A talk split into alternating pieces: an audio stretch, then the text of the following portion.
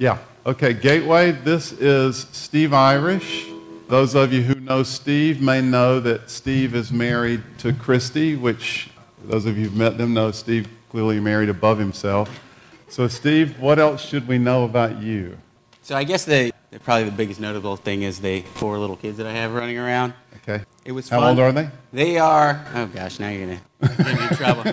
Eight, seven, six, and four. Okay. Yeah. It was Yeah. more fun when I had when I was able to say I had four under five, but I guess now it's Wow. Now it doesn't sound quite as uh, crazy. No, it sounds pretty crazy.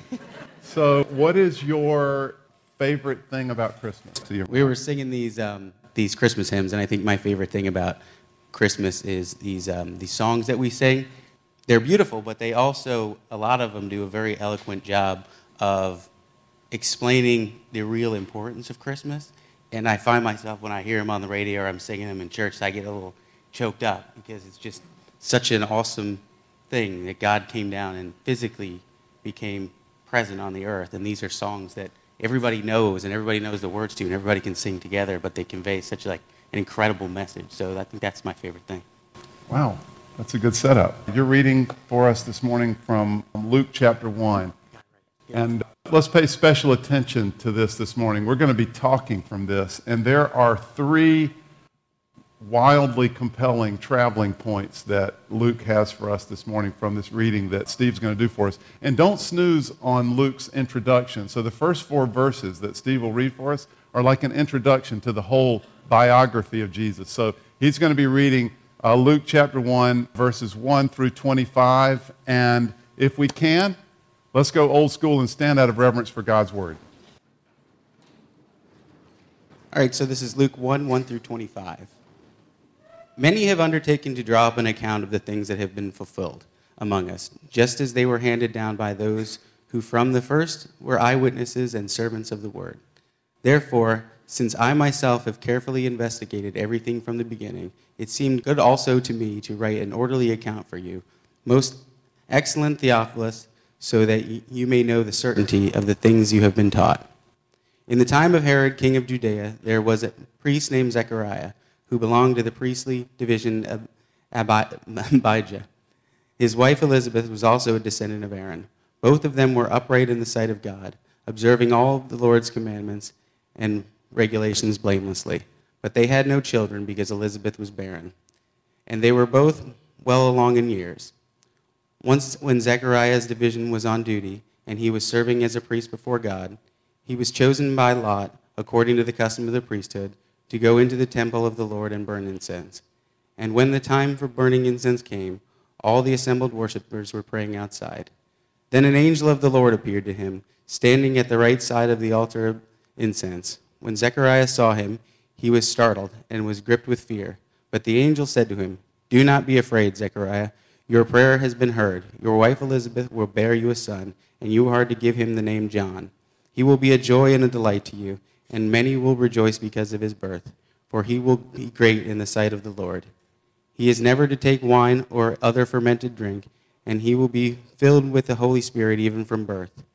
Many of the people of Israel will he bring back to the Lord their God, and he will go on before the Lord in the spirit of power of Elijah, to turn the hearts of the fathers to their children, and the disobedient to the wisdom of the righteous, to make ready a people prepared for the Lord.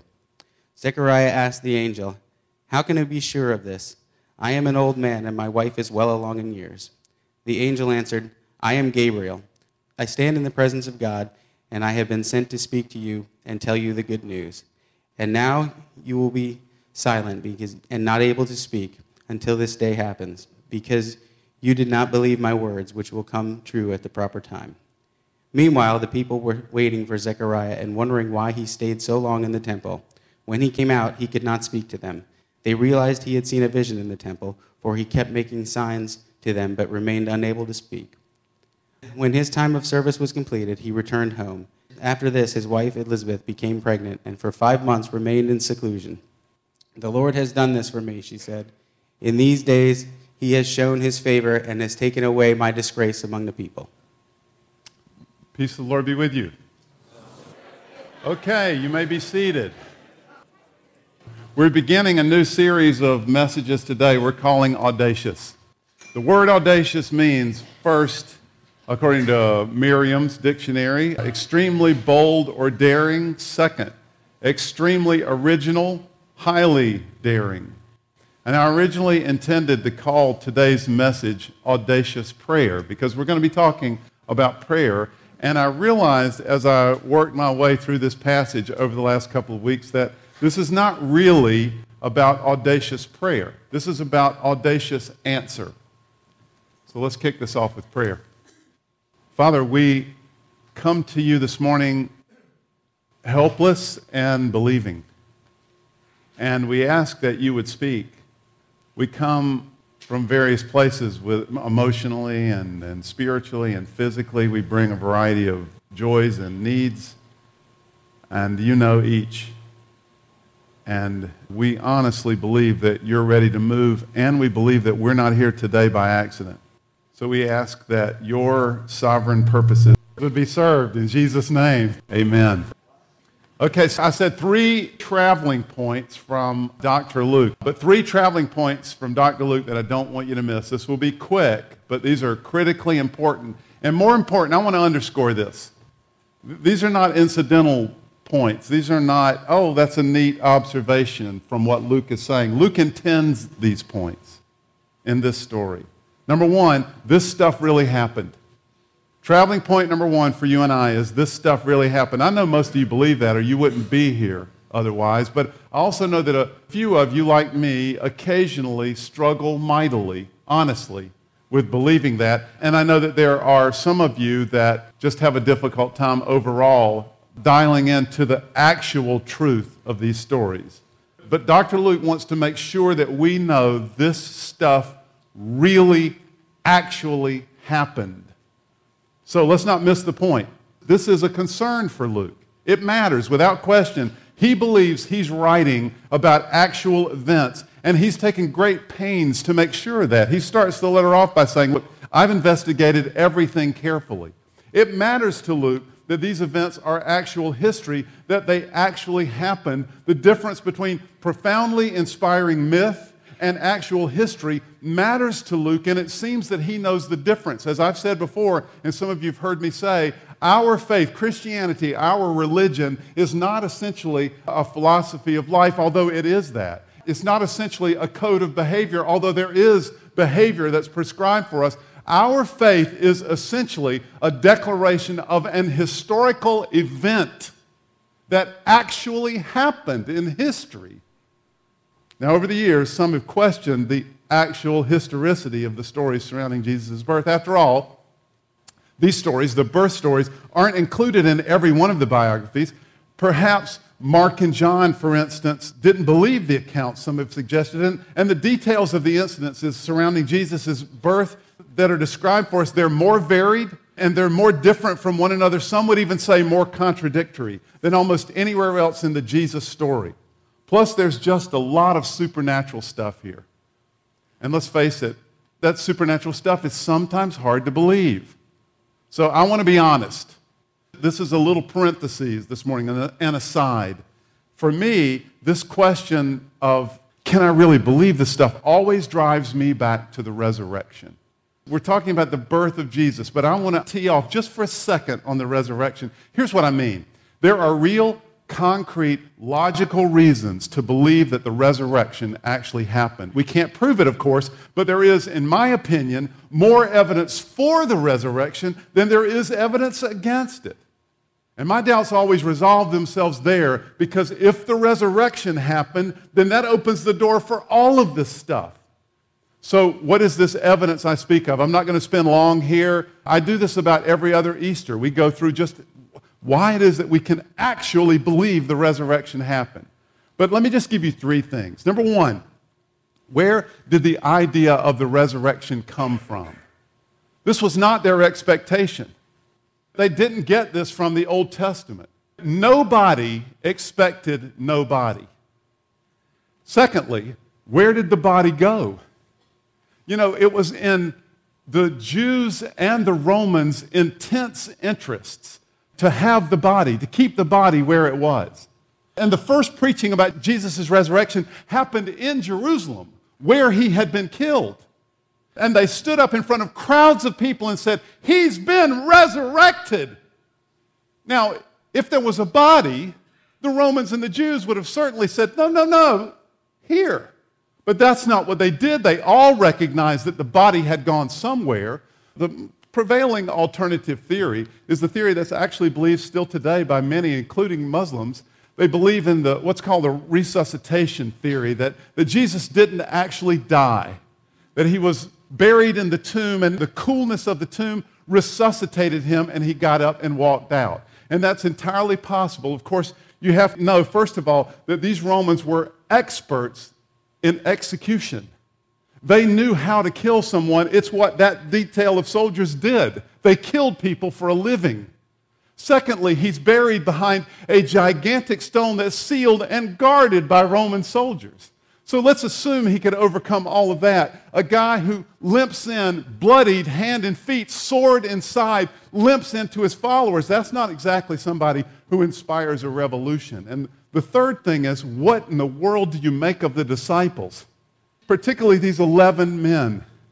They went out preaching all over the world, changed the world, most would say, if they were honest, preaching all over the world and died for their faith, certainly at some point, if this had been anything close to a myth, if they hadn't been absolutely certain, I mean, so certain eh, that resulted from them having seen something. If they had not been certain that certainly at some point one of them would have said, wait, wait, wait, wait a minute. I think we made all of this up. So you can put down the rope or the cross or the sword or whatever it is. And if the resurrection is true, then all this other stuff is possible. It's perhaps even reasonable.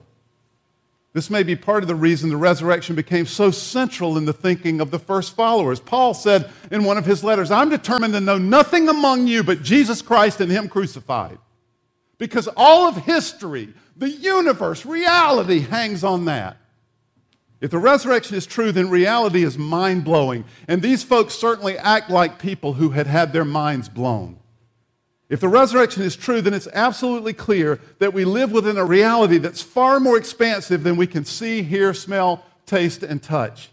That means that chemistry and physics teachers, thank you, Allison, chemistry and physics teachers over the years have done an excellent job of explaining to us a small sliver of reality. But there's a vastness to what is that is far beyond what we have measured or experimented on. For example, there are literally beings that occupy a space beyond our space and time. And on rare occasion, these beings interact with our universe in perceivable ways. Saints of old call these beings angels. And that's just one example of the richness and vastness of reality. So, traveling point number one this stuff really happened. That means our world is amazing. That means anything is possible.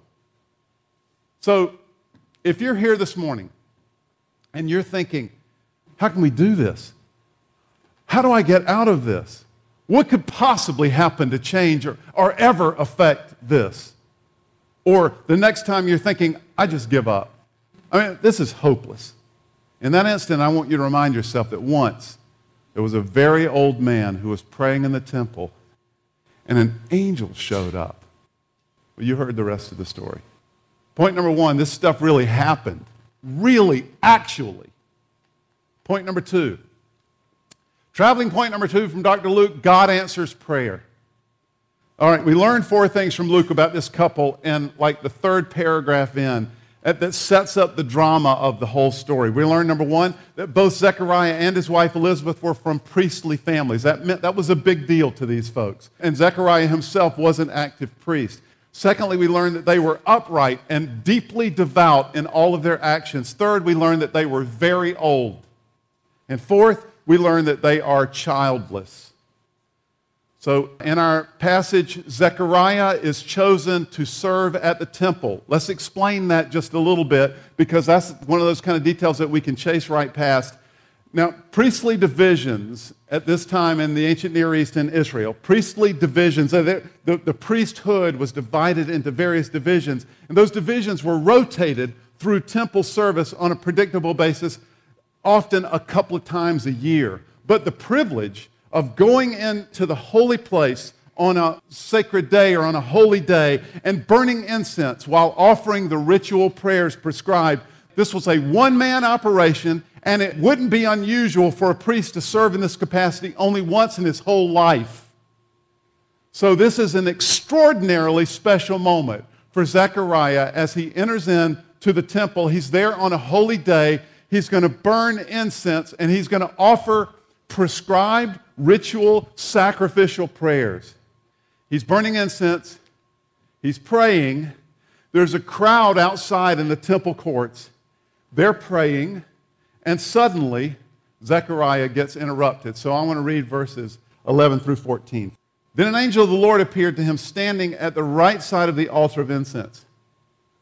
When Zechariah saw him, I want to suggest to you he experienced this exactly the way all of us would. This is another one of those things. You know, the biographies of Jesus are, are powerfully compelling, especially when you put them up side by side against other writings from the ancient world or even ancient Near Eastern writings. Because if they're making up this story, what you do is you say, the angel appeared on the right side of the altar, and Zechariah, being a holy and devout man, lifted his hands to God and shouted for joy at the presence of God. Instead, what we read is Zechariah saw him and was startled and scared to death. But the angel said to him, Look, don't be afraid, Zechariah. Your prayer has been heard. What prayer? Zechariah, your prayer has been heard. What prayer? Your wife Elizabeth will bear you a son, and you're to give him the name John. And he'll be a joy and a delight to you, and, and many will rejoice because of his birth. For he will be great in the sight of the Lord. He goes on to describe what will be the ministry of John, and what he's describing is a fulfillment of what Allison read for us from chapter 40 of Isaiah. Comfort, comfort my people, speak to them. Look, hey, there's a voice of one calling in the wilderness, prepare the way for the Lord. And they had this suspicion that there would be some movement, maybe even some person who would come before Messiah and would prepare the hearts of the people for Messiah. That was a growing belief in Israel at that point. They would even pray for that, for the one like Elijah to come, who would come in the, the spirit and the power of Elijah. And this is exactly what the angel tells Zechariah is going to happen. Let's unpack that real quick. Certainly, the people out in the temple courts would have been praying at the same time. Of course, they would have been praying for their own needs and concerns. You know, I pray for Elijah at home, he's sick. I pray for Mary. I think she's got the flu. We don't even know what the flu is yet, but she's got it. I pray for David. He broke his leg and we don't have modern medicine, so we don't know how to set it. So, Lord, help his leg to grow. But they're also praying on this holy day ritually. They're praying for the Messiah to come.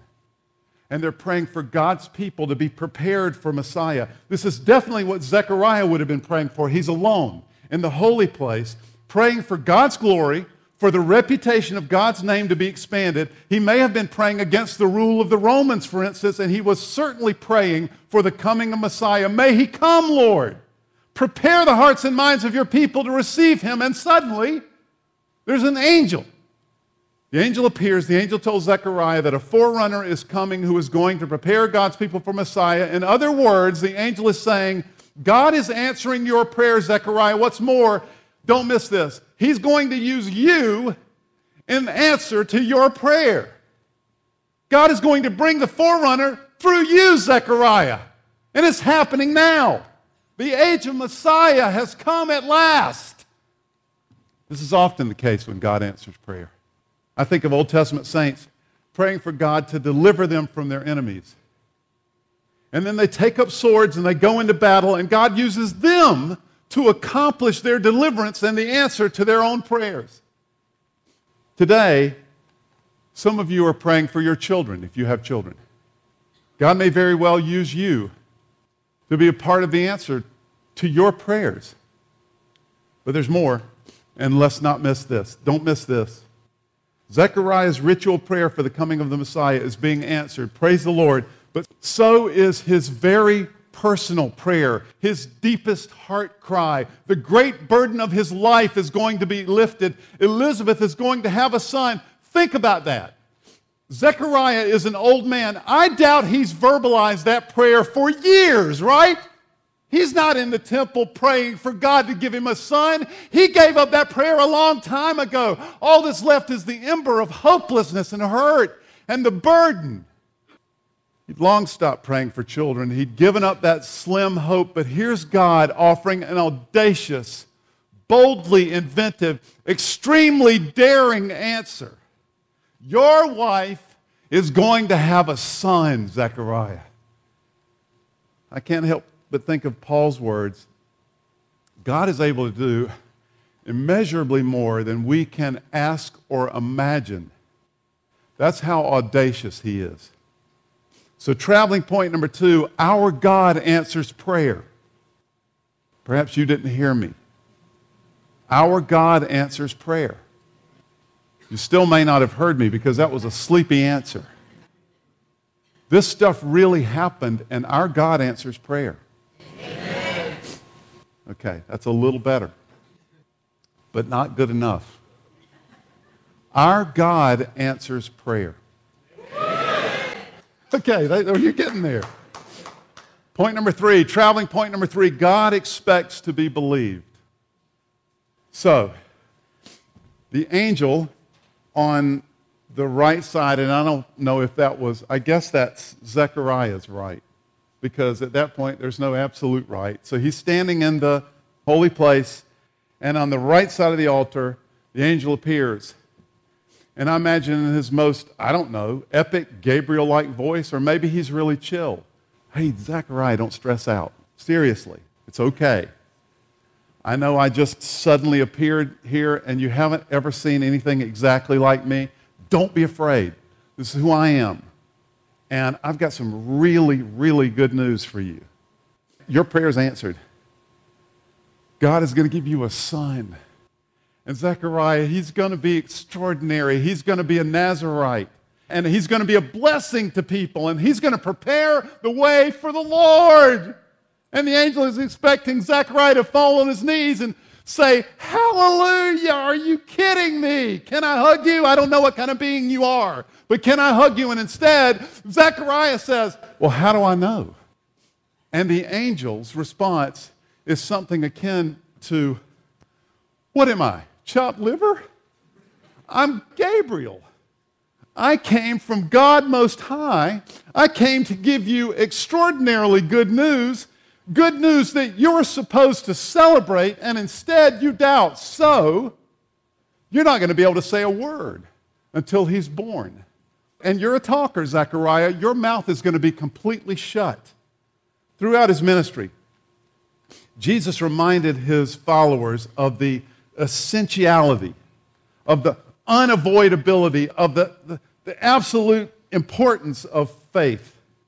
Your faith has allowed this, Jesus said over and over again, knowing that what had just happened was really a reflection of God's power, but also knowing that the release of God's power always awaits a coupling with faith. God will not move otherwise. In fact, Mark records for us a really fascinating incident when Jesus, he's already been traveling, he's already out, he's already doing ministry, he's already done some incredibly profound things. He goes back to his hometown. And Mark records that Jesus could not perform any miracles there because of their lack of faith. Point number three God expects to be believed then and now. God waits to move on our behalf to see that that movement is coupled, called down by faith. God expects to be believed.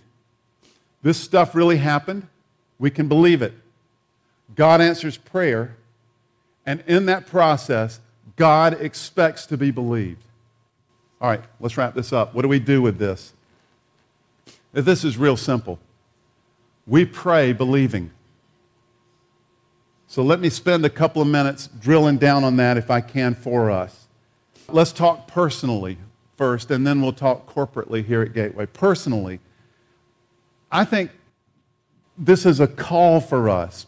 Please don't snooze on today. This is a call for you and I to rededicate ourselves to prayer, believing that God will answer. From the very first of Luke's biography of Jesus, this is a whisper into my spirit and yours saying, Pray. Just pray. Just pray and believe God will do incredible things. Now, if you are a Christ follower, then you're probably like me. It's easy to make us feel guilty about prayer. Why don't you spend as much time in prayer as you do worrying? Why don't you spend as much time in prayer as you do watching TV? Why don't you spend as much time praying as you do planning and talking? But let's not fall prey to feeling guilty about prayer. Let's not fall prey to feeling guilty about prayer. You might have missed that, but let's not feel guilty. Let's just pray. Let's decide we're going to pray. We're going to do better this week. We've said before, and we'll say it many more times spiritual growth looks like the next step. It doesn't look like becoming Mother Teresa. Spiritual growth looks like the next step.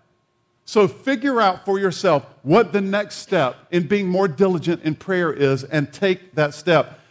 I knew I was going to do this lesson and I was reviewing one of my favorite books on prayer. It's called Prayer and it's written in 1931 by an old uh, Norwegian Lutheran scholar named Ole Hallesby. Hallesby says, This is awesome. He begins by laying out the essential conditions for prayer. He says there are two essential conditions for prayer helplessness and faith. He doesn't mention profundity, he doesn't mention expertise, helplessness and faith. Y'all, we can do that. If we bring just a little bit of faith, we can be helpless. So the conditions for praying rightly and effectively are helplessness and just helplessness and faith. I want to encourage you to create some disciplines for yourself and find some accountability to help you take the next step in prayer. Maybe it's turning off the radio on your way to work and, you know, not sort of praying, but really pray. Dial in to that time. Maybe it's 10 minutes in the morning before you leave, or before you go to bed at night. It's 15 minutes. You spend five minutes surveying your day and just saying, Thank you, God. Not creating your to do list, but thank you, God. And then you spend five minutes telling Him how awesome He is and how many things you're thankful for. And then you spend five minutes taking to Him all of your needs and ours. Just create some discipline for yourself that will help you take the next step in prayer. We're coming up to a new year. Great time to start a new habit. Start a prayer habit. Take it to the next level. Take the next step in prayer personally. But now let me say a word for us corporately. I'm going to ask you to engage with me, if you would, in a couple of specific and I hope exciting corporate gateway prayer exercises. And I'm going to do so because we are right now, those of you who've been around for a while have already heard some of this, but we are facing the most audacious, wrong application, epic challenge that we have faced in our history. So God has been so good to us. If you're visiting with us today, thanks so much for coming. We're really we're excited to have you. And if you've been coming for four or five weeks, thank you awesome, thank you. And we hope you'll dive in and get even more involved with us. We think this is an extraordinary time in the life of our church. We're building a facility kind of across the street. So if you go out to Gum Spring Road, go out toward 50, that new construction, that building over on your right on the south side as you go out to 50, uh, that's a new facility that God has allowed us to, to build. That's not just spiritual language. God allowed us to build that facility. Let me give you the two minute version of how we ended up with that property, and then I want to tell you where we are right now and what our challenge is and how we're going to pray about it over the next couple of months. So, Diane and I first moved here to Northern Virginia. Before living here, my wife Diane and I had lived in Boston, Massachusetts for a number of years, and where we became huge New England Patriot fans. And we moved here a number of years ago when our children were little in 1874 and set up residence. And then in 1997, so almost exactly 20 years ago, a Northern Virginia developer called me up, and he had found a dramatically undervalued piece of property. He was a pretty new Christian, and he went out walking on the property, and for the first time in his life, he heard God speak to him, and God said he's going to try to build a strip mall and multi use facilities on, on this property. And he felt like God said to him, I want to raise up a church for this area and put it on that property.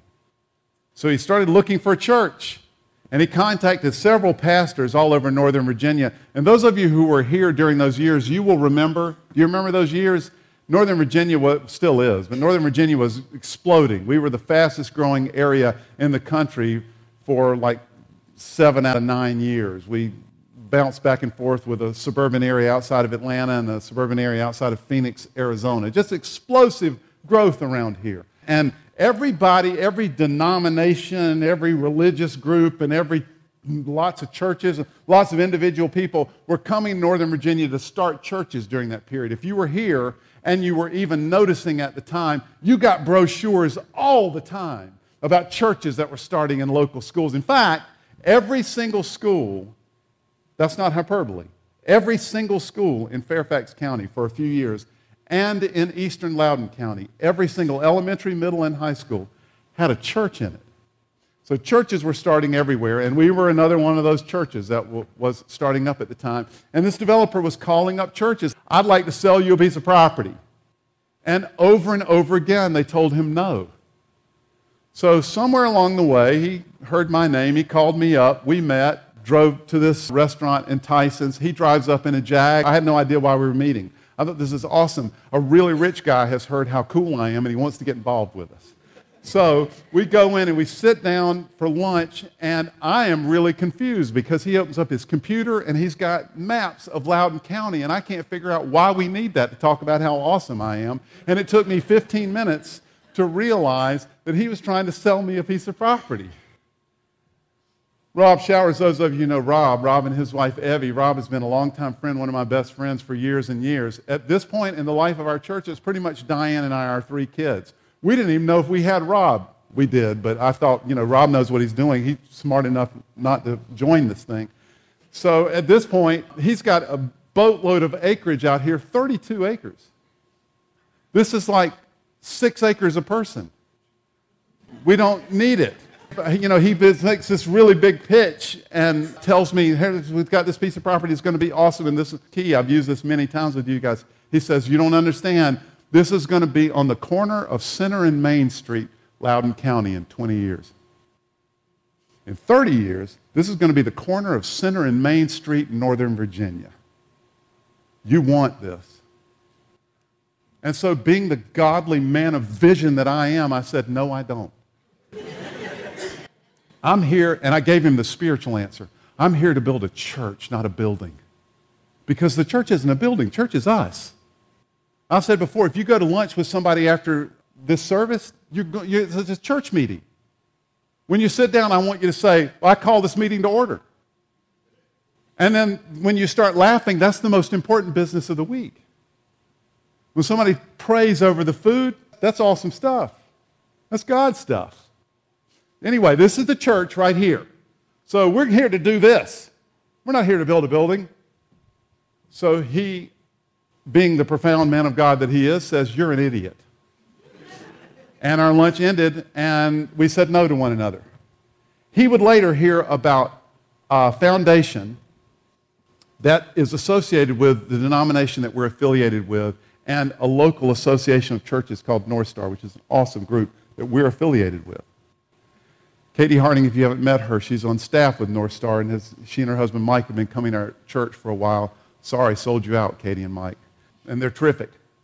So, heard about this foundation that's kind of loosely affiliated with the group of churches that we're associated with, and there's an, a board that operates $20 million that they loan to churches to expand their buildings. And so he goes and makes a presentation to this board. I've got this piece of property and I want it bought for a church in Northern Virginia. And they tell him, no, we don't do that. We loan money to churches. We don't buy land speculatively. And he gives them the hard sell. He's from Northern Virginia. And he says, If you don't do this, churches in Northern Virginia will never be able to afford what they need. Pro- property prices are exploding. It's not possible for churches to do this. You have to do this to release the resource, blah, blah, blah. So they say, okay, if we're going to do this, we want to meet the person. Well, he doesn't have a person. So he comes back to Northern Virginia. He calls me up and he says, Would you put a tie on and go down to Richmond with me? And the next time this board meets, would you tell them to buy this property for us? So I say, Okay. So I put a tie on. I go down with him. I'm scared to death because I think this is going to be lawyers like Rob and developers like Jan and real estate people. And I'm completely intimidated. And I walk in, and this board that manages $20 million is my grandmother and school teachers and farmers from southeastern Virginia. And they don't speak this developer's language. That's no longer true. The board now has bankers and lawyers and realtors on it. but I go meet with this board and I stand up in front of them and I know I'm with my people when a man in the back says, Well, why are you here, son? That's how old they were. And I said, Well, I believe God's called me to Northern Virginia to start a church up there. Lord knows they need churches. So they asked me a few more questions, and then one woman says, If you were us, what would you do? And I said, If I wouldn't do it. At which point, the developers in the back of the room going, Ah. So they dismiss us, bring us in five minutes later, and say, We're going to buy this property for you. And we'll hold it for five years in your name. If you don't want it, then five years from now, we'll sell it at market price. But if you want it, let us know. Five years later, we called them up and we said, We want it. So they sold us 32 acres for $600,000. We got the best deal since God gave Israel the promised land. That property is worth a little more than that today. Because God wanted to raise up a church for this area and put it on that property. So now, so now, he has, through us, through Jan Zacharias, thank you, Jan, through Anna Simpkinson, thank you, Anna, he has secured a loan, and we're building. I went out this past week and I, I signed the last piece of structural steel. So I hope you saw that picture on Facebook. If you didn't, don't look it up. It's a terrible picture. The building is on the way. But just like the people who built your home don't furnish your home for you, we have to furnish our home. So we've got the building going now, but we got to put stuff in it. And when we open the doors on that first day, we want to put our best foot forward. And putting our best foot forward, you guys, means that when they walk into our lobby and cafe, which is going to be awesome, we want them to go, wow. And if they know Jesus, we want them to go, wow, God is good. this is a little group of people to do this. Secondly, if we're going to put our best foot forward, then we have decided we need to open a weekday children's ministry, a program that's going to reach more than 200 children in preschool, half day kindergarten for the parents who need the other half day, and after school care. And that business has to be started. When you add all of that together, you guys, when you add the, the, the bottom line dollar amount that we're going to need to move into this building and put our best foot forward, by the way, putting our best foot forward also means we're building a gymnasium that we're going to let kids use all week long with our posters on the wall. We're going to serve our area. But on Sunday morning, that's going to be the space that we worship. And I don't know how many of you have ever gone into a gymnasium and had a public event, but it sounds terrible four square cement walls. We got to turn that into something that looks like our space on Sunday morning, and we've got to turn it into something that sounds like our space on Sunday morning. We want to be able to hear what's said. We don't want it to echo and bounce around, and that's not cheap. And we don't want speakers like this when we get in there on our Sunday morning, we want to put our best foot forward. So, in order to do all of that, in order to provide for the security that we need, in order to provide for the startup of this business, in order to build a playground, in order to, to buy the equipment that we need, we need a million dollars. And we're not going to get a million dollars by planning. We're going to get a million dollars by praying. And somebody may come to us and say, You know what? I've got a brand new bus that I can't use. Would you like it? And you're thinking, that's ridiculous. That kind of thing never happens. Well, we could say the same thing about an angel appearing at the right side of an altar, saying, I'm going to answer your prayer. I'm going to use you to answer everybody's prayer. Or we may have some really rich friend of yours come here to church one day and say, This is so awesome. I'm going to stroke a check for a half a million dollars. Or maybe one of you is going to get a bonus this Christmas and you're going to stroke a check for $100,000.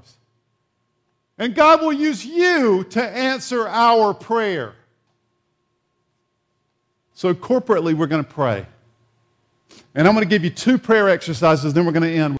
First, we're going to engage ourselves in a day of prayer on New Year's Eve day. So we're going to spend 24 hours in prayer. You'll be hearing more about this over the next few weeks. We'll talk about it here on Sunday morning, and we'll also line it up for you on Facebook and others, emails. What I'd like for you to do is I'd like for you to commit, all of us, I'd like for you to commit to pray for an hour sometime on New Year's Eve day. And we'll give you some help in how to spend the hour in prayer. But I want you focused on, along with your needs, along with God's glory, I want you focused on God. We have this epic challenge in front of us. It seems incredibly daunting, but we know that you are audacious. And we know you answer prayer. And we pray that you will deliver. So that's our prayer. We're going to pray 24 hours on New Year's Day, uh, Eve Day, and we're going to accomplish that by each of us signing up for an hour to pray. I remember we did this many years ago for another thing. And I decided that I would take the 2 o'clock to 3 in the morning hour. And so from 2 to 3, I was going to pray. I set my alarm, my alarm goes off, and the person who prayed in front of me called me. And I think it was John Elliott. I've asked John this, and he can't remember. I'm pretty sure it was John Elliott. And this is one of the, honestly, this is one of the coolest calls I've ever gotten. The phone rang, I picked the phone up, John said, You're on. Awesome. So, somebody else take the two to three hour this year if you would, but we're going to pray for 24 hours. And we're going to pray that God will move. Secondly, during the month of January, I'm going to talk again about prayer in January, one week. And I'll, I'll spend more time just talking about the mechanics of prayer.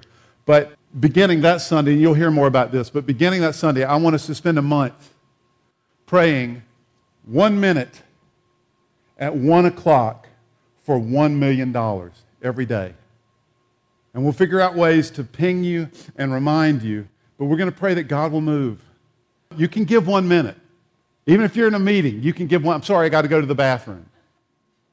We're going to pray one minute at 1 o'clock for $1 million every day, all of us, united, together, praying. And God's going to move. Okay, this stuff really happened. God answers prayer, and God expects to be believed. And all God's people said, Father, thank you so much for your mercy. Thank you for your grace to us. Thank you for Jesus. And this morning, we stand amazed at what you've done and what you're going to do. Lord, today we lift up our needs. You know what they are. You know our deepest heart cry. So, what we do is we bring our hopelessness and our faith to you this morning, and we say, Come, Lord Jesus. In your mighty name we pray. And all God's people said, Stand with me if you would, and let's sing one more hymn.